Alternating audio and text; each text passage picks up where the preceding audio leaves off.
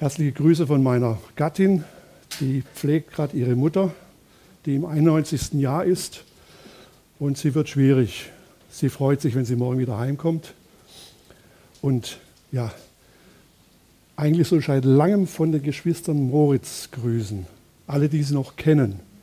Die besuchen wir regelmäßig, wenn wir in Nürnberg sind, in Tagespflege dort. Äh, ja, die Gerda wird am Januar 100. Und äh, im Februar der Kurt. Also, sie haben hier segensreich gewirkt. Sie haben hier die Jugend damals gegründet. Es ist einfach schön zu sehen, dass sie beide noch fit auf dem Kopf sind und die Gerda ist auch noch körperlich recht fit. Und sie lassen die Gemeinde wie immer herzlich grüßen. Sie sagen, es war die beste Zeit ihres Lebens, abgesehen von der Arbeitszeit. Und ich habe mich riesig gefreut, heute mal ein rumänisches Gebet zu hören. Das letzte war Giza, solange noch unter uns weilte. Herzlich willkommen. Es ist bei uns Tradition, dass wir auch rumänisch verstehen. Domne verstehen wir immer, Herr. Ja, eigentlich brauche ich heute gar keine Bibel, die Geschichte kenne ich ausländisch. Bitte. Es geht um den Reichen und äh, den armen Lazarus. Lieber reich und gesund als arm und krank. Das ist Volksmund, hätten wir alle gern, geht manchmal nicht ganz so. Aber im Fall von dem Reichen und Lazarus haut es hin. Der Reiche, dem geht es richtig gut, der ist fit, und Lazarus, dem geht es richtig schlecht. Die Bibel sagt, dass der Reiche sich kleidete in Purpur und Byssus. Purpur war stinkteuer und Byssus war eine besondere Art der Leinen, war auch sehr teuer, strahlend weiß. Und der Reiche ließ nichts aus, um seinen Reichtum nach außen zu zeigen. Und da jeden Tag Party. Freunde, und die haben es richtig krachen lassen. Er hat seinen Reichtum richtig genossen. Und jeden Tag trugen Menschen den Lazarus vor seine Tür. Und dass er von den Brosamen, sagt das Wort des reichen Leben sollte, aber da war nicht viel. Und dann kamen noch die Hunde und leckten seine Geschwüre. Also pff, mieser dran sein kann man nicht. Da ist Armut pur. Und der Reiche lebt weiterhin sein Leben und Lazarus stirbt. In dem Fall, sage ich immer, ist es ein Stück Gnade, Erlösung, wenn man in so viel Leid gehen darf. Und er wird von den Engeln auf Abrahams Schoß getragen. Ein wunderschönes Bild, heraus aus dem Leid in die Herrlichkeit Gottes. Und dann sagt die Bibel, der Reiche starb auch in Anführungszeichen, und wurde begraben. Also ich weiß, der Ernst hätte auch gern die Gruft umgangen, ins Schwansee. Aber so ist das Schicksal des Reichen sehr unterschiedlich zu dem des Lazarus. Ich habe mich gefragt, wie sieht es aus? Sollen wir uns jetzt ein schlechtes Gewissen machen? Wir sind ja alle mehr oder weniger auf der sicheren Seite des Lebens, ich kenne jetzt hier keinen richtig Armen, vom Schicksal gebeutelt manchmal schon, aber wir können alle leben. Wie Gotti vorhin sagte, wir haben dieses soziale Netz in Deutschland, wir können eigentlich ganz gut leben, auch wenn es mal nicht ganz so glatt geht. Ich habe mich gefragt, ist jetzt reich sein schlecht und arm sein gut? Also die Bibel sagt nichts dazu. Der Arme ist jetzt nicht anders wie der Reiche. Der Reiche ist nicht böse. Was ist sein größter Fehler? Er sieht den Lazarus und tut nichts. Er sieht das Leid und ist ihm wurscht. Er macht weiterhin seinen Stiefel und freut sich des Lebens und übersieht das Leid, das vor seiner Haustür liegt. Soll ich euch jetzt nochmal ein schlechtes Gewissen machen? Ich denke nein. Steht mir nicht zu. Lazarus bekommt den Lohn. Und warum bekommt er ihn? Er hat trotz seines Leids immer daran geglaubt, dass Gott lebendig ist, dass Gott ihn trotzdem in seiner Würde achtet. Gott schaut nicht nach Wohlstand und Armut, er schaut nach dem Herzen. Wer sehnt sich nach mir? Wer vertraut mir? Wer gibt mir die Ehre durch sein Leben? Und selbst wenn er in Geschwüren leidend vor der Haustür eines Reichen liegt, es ist Lazarus sein Schicksal. Er wusste, wenn er jemand vertrauen konnte, dann war es der Herr im Himmel. Der Reiche vertraute seiner Penunse, seinem Geld. Damit war alles erledigt. Und Geschwister, da sind wir alle nicht so weit davon entfernt. Wir gucken alle, dass wir finanziell doch einigermaßen sicher sind und vergessen dann manchmal, äh, wer uns eigentlich das Geld zur Verfügung stellt. Woher kommt unser Dasein, unser Haben, unsere Umgebung, unsere schöne Zeit, in Anführungszeichen, wenn wir den Krieg mal jetzt weglassen, geht es uns doch immer noch relativ gut. Wer schenkt das? Gott schenkt uns das Leben, das wir haben. Er schenkt uns die Euros. Er schenkt uns die Kraft, unsere Arbeit tun zu können. Die eine hat er mit mehr und die andere ein bisschen weniger Intelligenz ausgestattet, was nicht immer so wesentlich ist. Manchmal sind die Intelligenz viel anstrengender. Aber auf jeden Fall, alles, was wir haben, kommt aus Gottes Hand. Wir sind ja alle so vergesslich. Ich kenne mich da selber auch. Da kommt so ein dunkles Wölkchen am Himmel, irgendein Problemchen und dann bin ich auch äh, gemüßigt, manchmal ein bisschen in Panik auszubrechen und oh, wie wird es werden? Zum Glück kann man dann lesen und sagen, nee, gib's ab, lass Gott das Ganze in Ordnung bringen. Er bewegt uns durch seinen Geist. Also, reich sein ist nicht schlecht, arm sein schon eher. Aber ein Armer kommt nicht schneller in den Himmel als ein Reicher. Wie läuft das bei uns in der Welt inzwischen? Wir haben ja so ziemlich viel Reiche. Also Jeff Bezos, dann den Microsoft-Chef. Alle sind eigentlich Milliardäre. In Deutschland steigen jedes Jahr die Anzahl der Millionäre, habe ich schon wieder gelesen. Dann habe ich mal umgeguckt, was machen die eigentlich mit ihrem Geld? Also von Bill Gates weiß ich, er hat mit seiner Frau eine Stiftung gegründet, die Milliarden in Entwicklungsprojekte in Afrika und sonst wo steckt.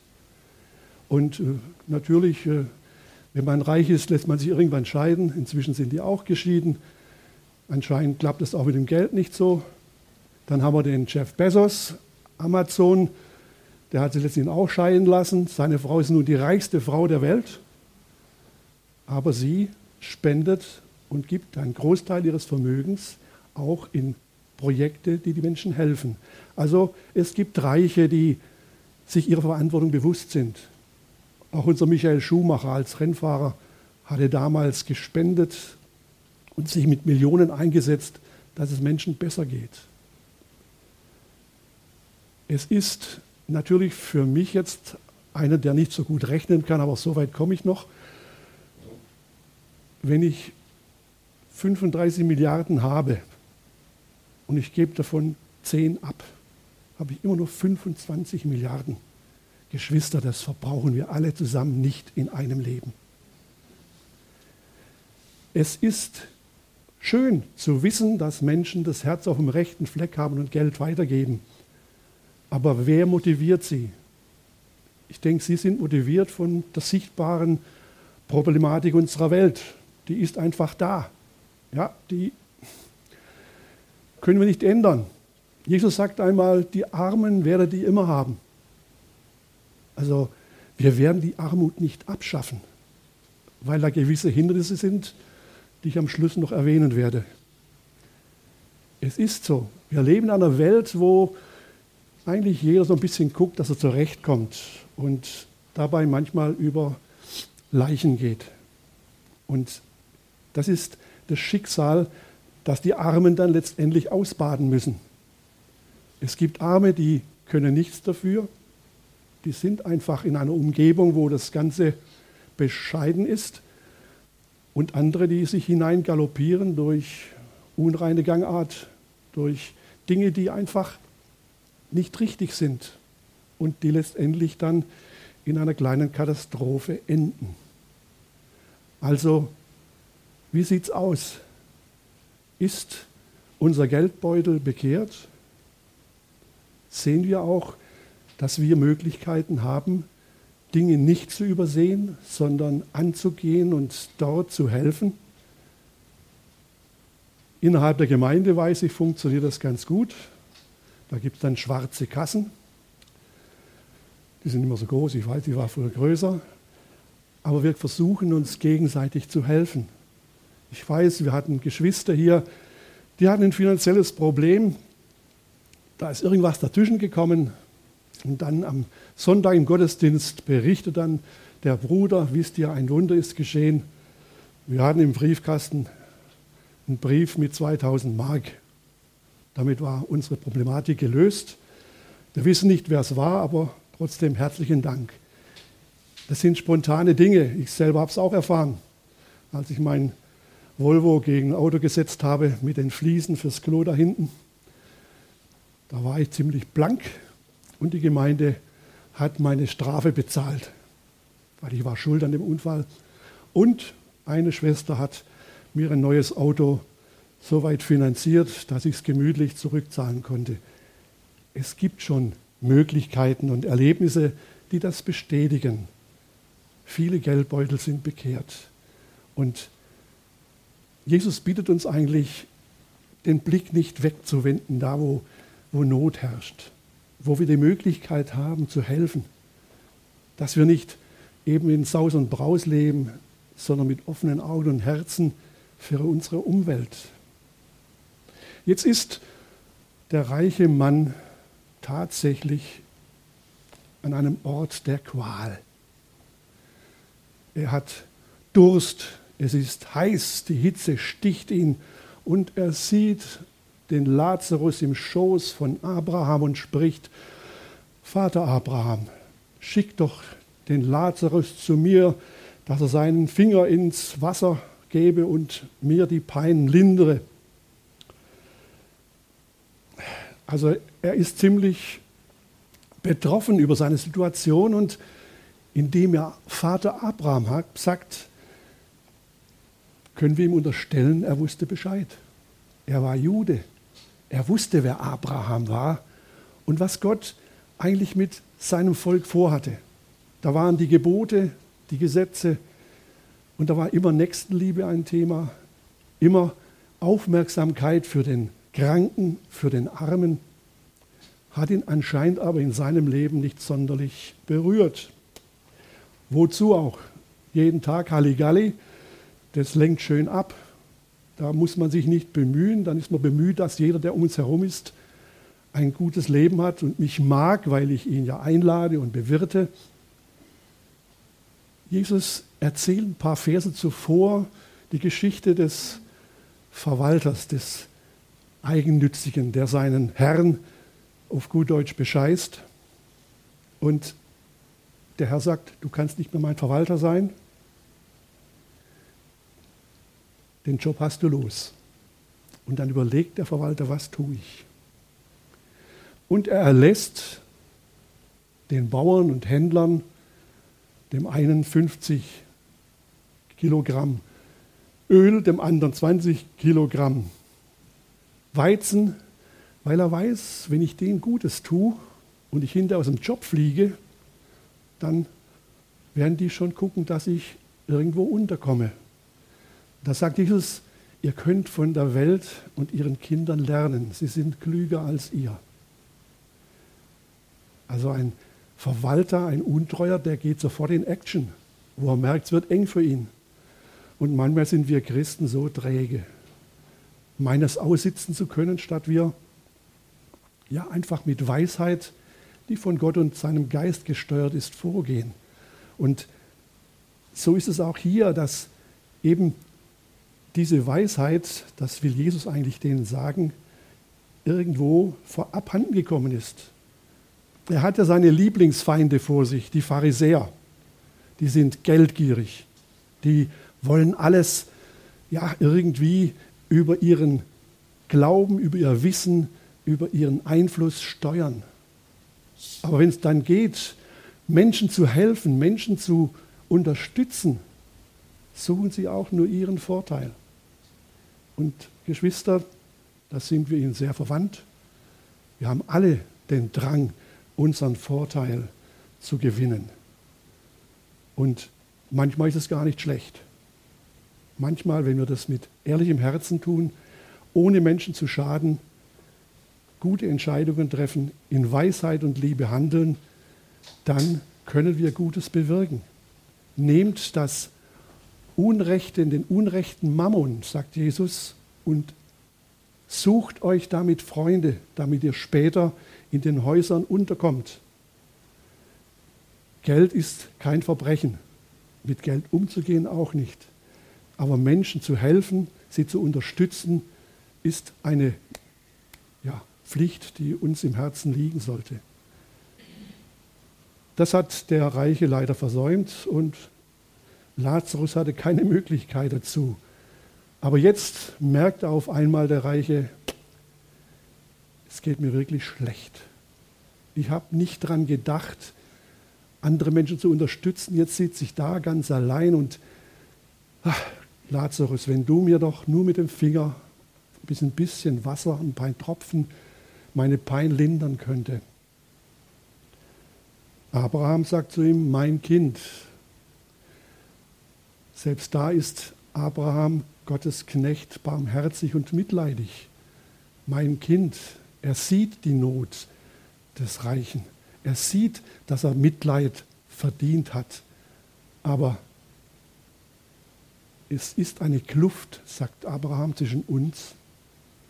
Ich und meine Leute nicht zu dir kommen und du und deine Leute nicht zu mir kommen. Das ist die Warnung Jesu an die Pharisäer.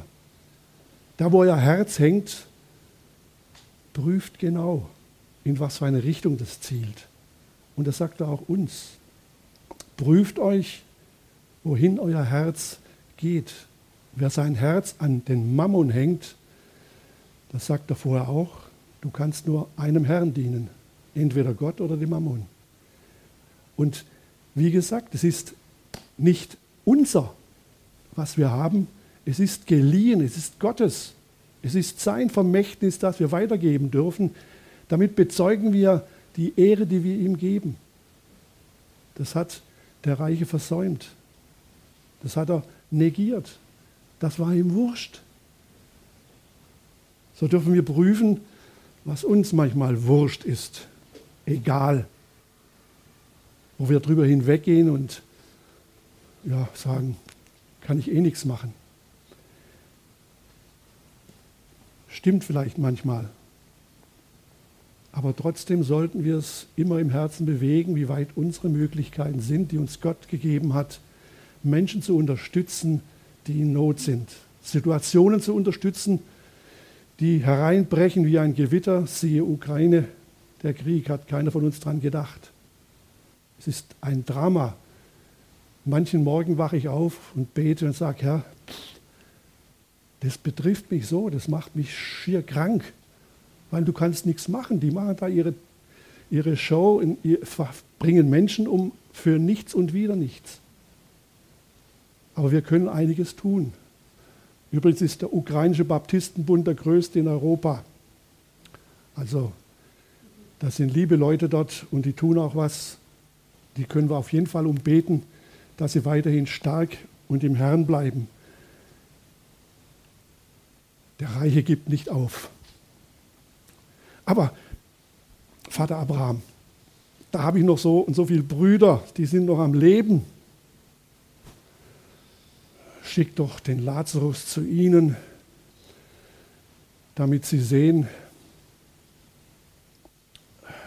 dass sie sich ändern sollen.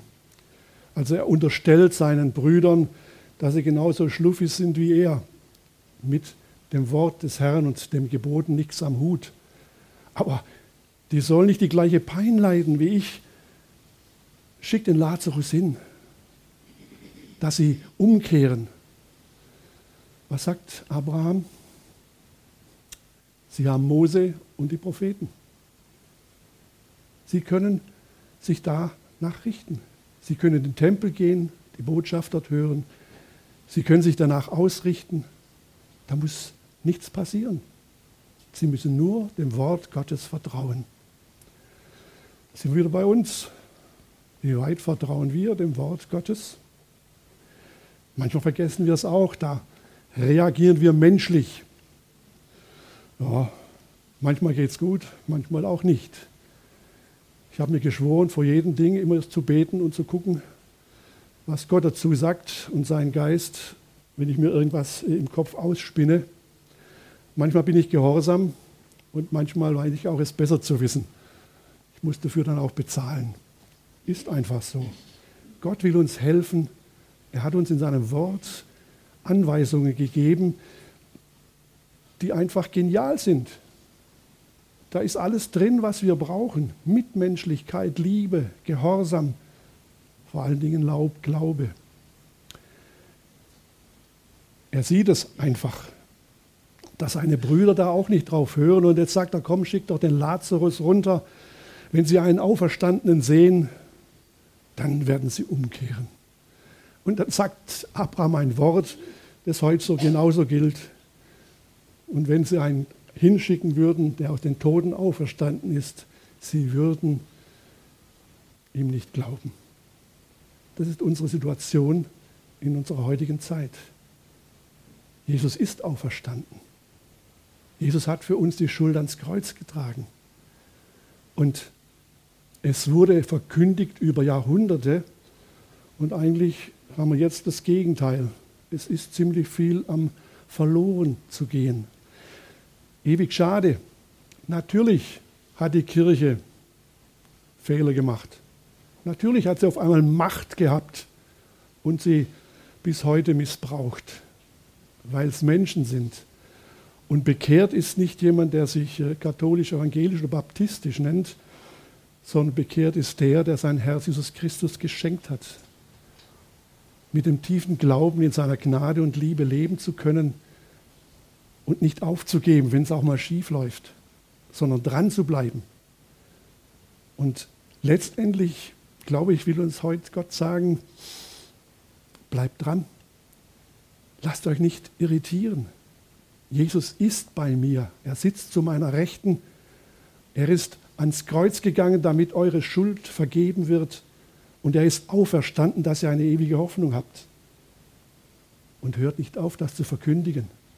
Hört nicht auf, das zu glauben. Und je mehr Menschen das glauben, je mehr Menschen umkehren, umso mehr wird es mit dem Geld kein Problem mehr sein dann werden die Geldbeutel offen sein. Dann wird der kranke Nachbar gesehen wird, der arme Nachbar. Man wird sich gegenseitig helfen. In der ersten Gemeinde in Jerusalem war das so. Sie haben alles zusammengelegt.